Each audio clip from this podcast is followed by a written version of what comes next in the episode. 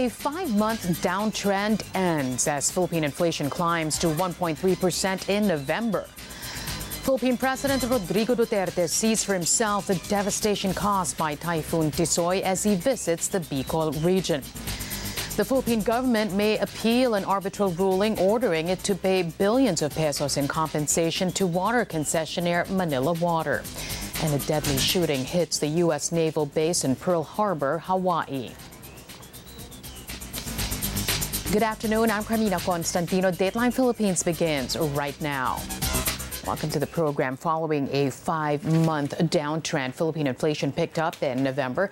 It rose to 1.3% from October's 0.8%. The Philippine Statistics Authority says higher prices on alcohol and tobacco products were the main drivers of the uptick.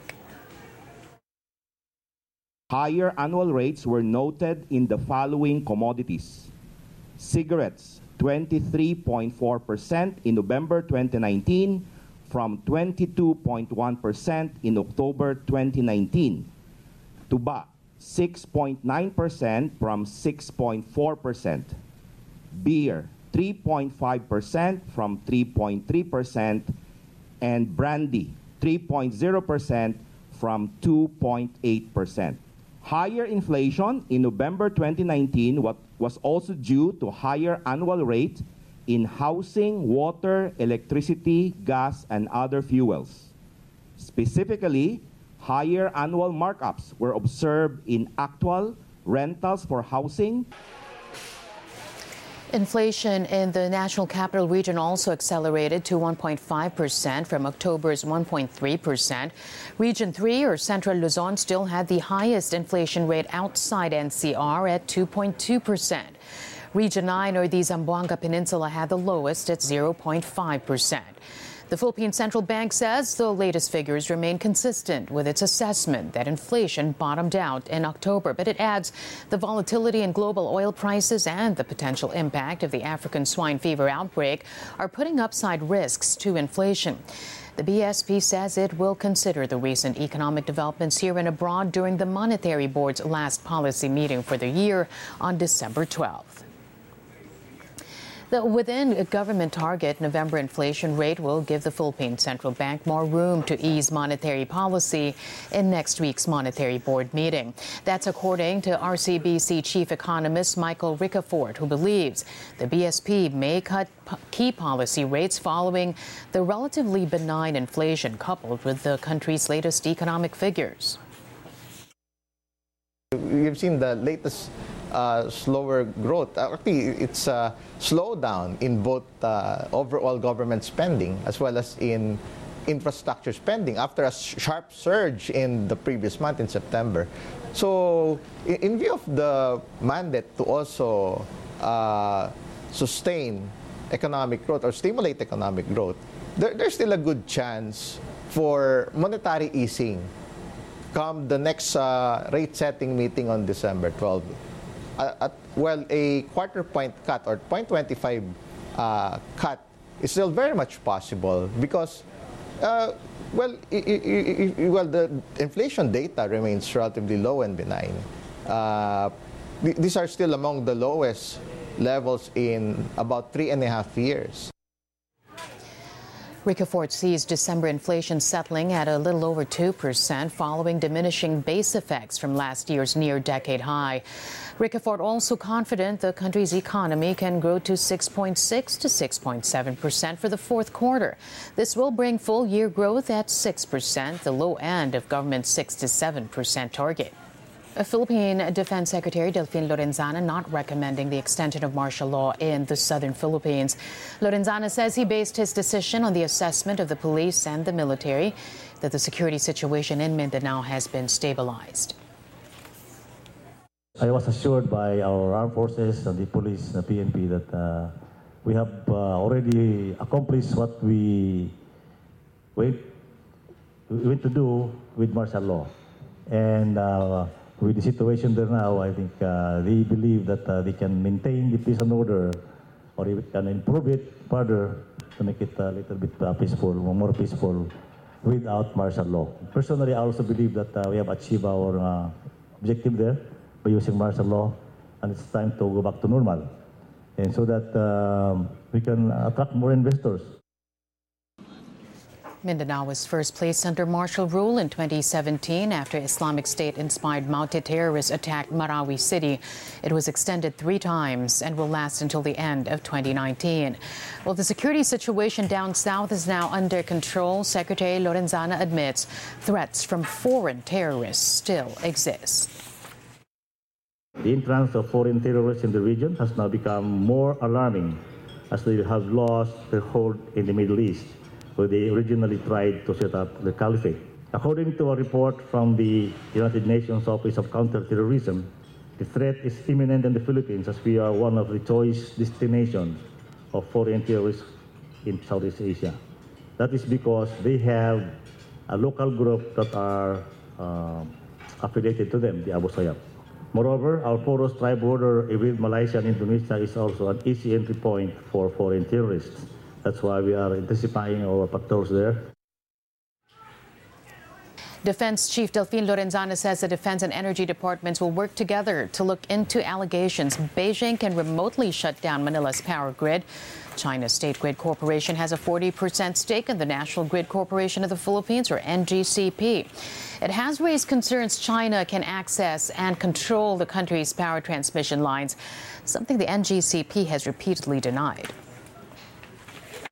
We are putting up um, a team, uh, the Defense and the Department of uh, Energy, to really find out uh, to, to prove or disprove the allegations of others that uh, China can shut down our grid anytime they want. Although the NGCP has uh, so, so strongly uh, denied that allegation, but it's good to prove to prove to us for our people there, our experts, to see that uh, they cannot do it. So we will, do, we will, we are going to assess uh, the, or inspect the NGCP in these coming days.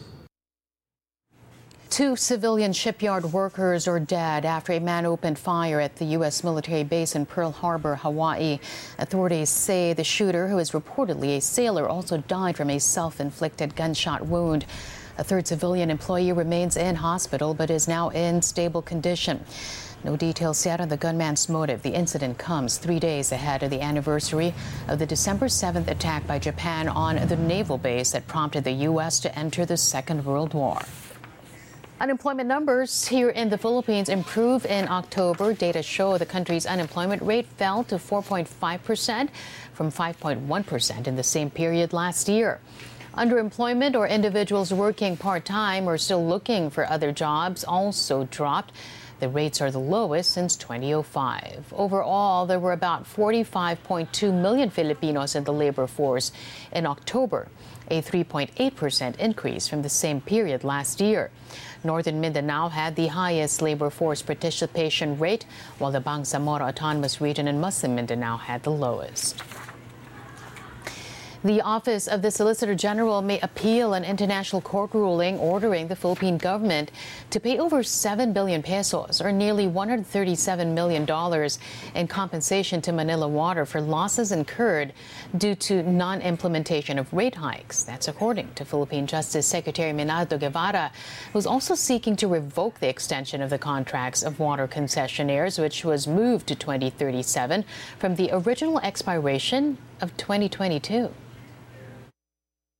doon sa pagbago ng contract, I mean sa pag-amend ng contract, uh, we'll see no, we'll probably mm. respect yung 2022 mm-hmm. original na ano na expiration date unless talaga magiging intransigent ang uh, ang water concessionaire in which case we may have to go to court and actually ask for the for the rescission of all of this uh, agreement no okay. uh, but uh, for now uh, kung sakali na maalis yung mga onerous uh, provisions na yan or highly uh, disadvantageous to the public, then probably uh, we can consider sticking to the original expiration date mm. of 2022.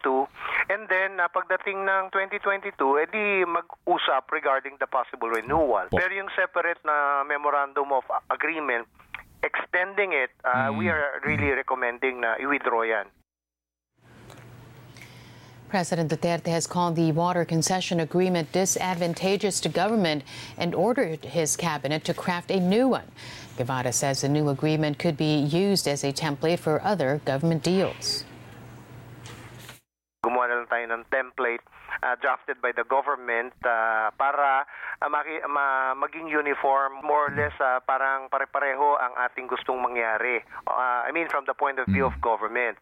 So we are actually exploring that. Siguro itong uh, ginagagawin namin na uh, sort of revised uh, draft para doon sa water concession agreements ay baka somehow baka yun ang maging template na rin no, for other infrastructure infrastructure projects.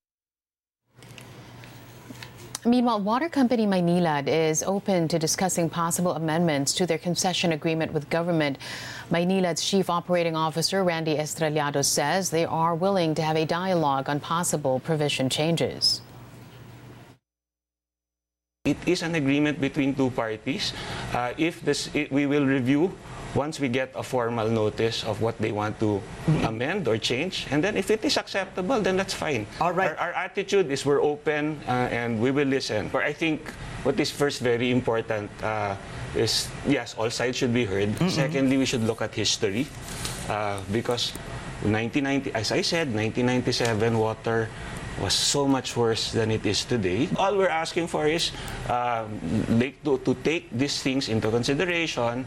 Uh, and, you know, like we said, we are open. Uh, we understand where they're coming from.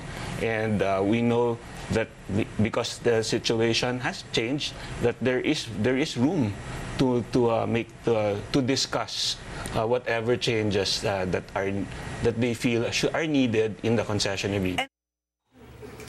This as another concessionaire, Manila Water, earlier said they are willing to come up with a mutually acceptable manner to implement the arbitral ruling. Philippine motorcycle taxi app Angkas is hopeful local transport authorities will extend their pilot run that's about to lapse at the end of December. Bruce Rodriguez gives us details. The clock is ticking for the Philippines' first motorcycle taxi hailing app Angkas, as its pilot run is set to lapse by the end of December. Ahead of that, netizens are already making their voices heard on social media, with the hashtag SaveAngkas gaining traction with thousands of posts.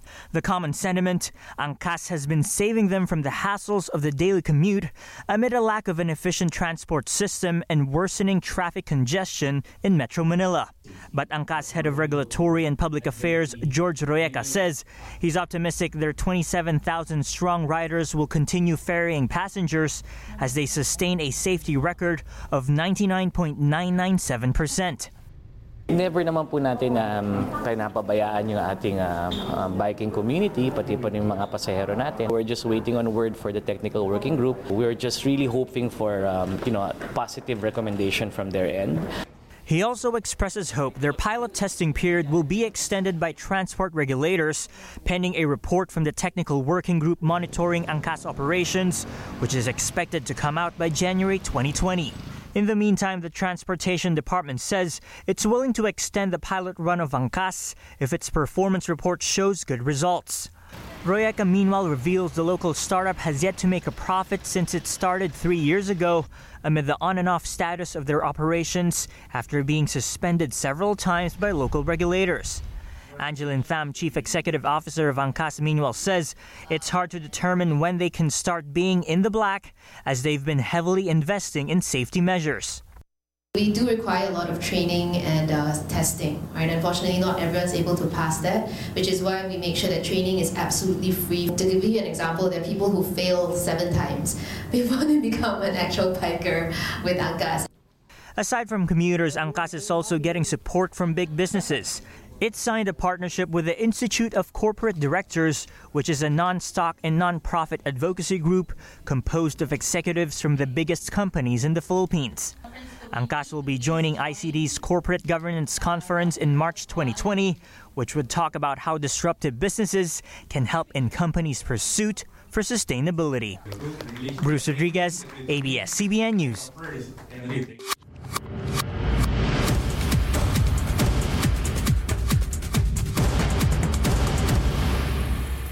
Team Philippines' first gold medal of the day came from cyclist Jermyn Prado. Prado topped the women's individual time trial. Meanwhile, the sport of speed skating produced another medal for Team Philippines. Mark Gonzalez took the bronze into the or in the 1,000 meter short track category. Team Philippines remains in the first place or in first place in the medal tally. Vietnam is a far second, followed by Malaysia. And that's today's online edition of Dateline Philippines. Thanks for joining us. I'm Carmina Constantino. Don't forget to like and share this video and leave your comments below.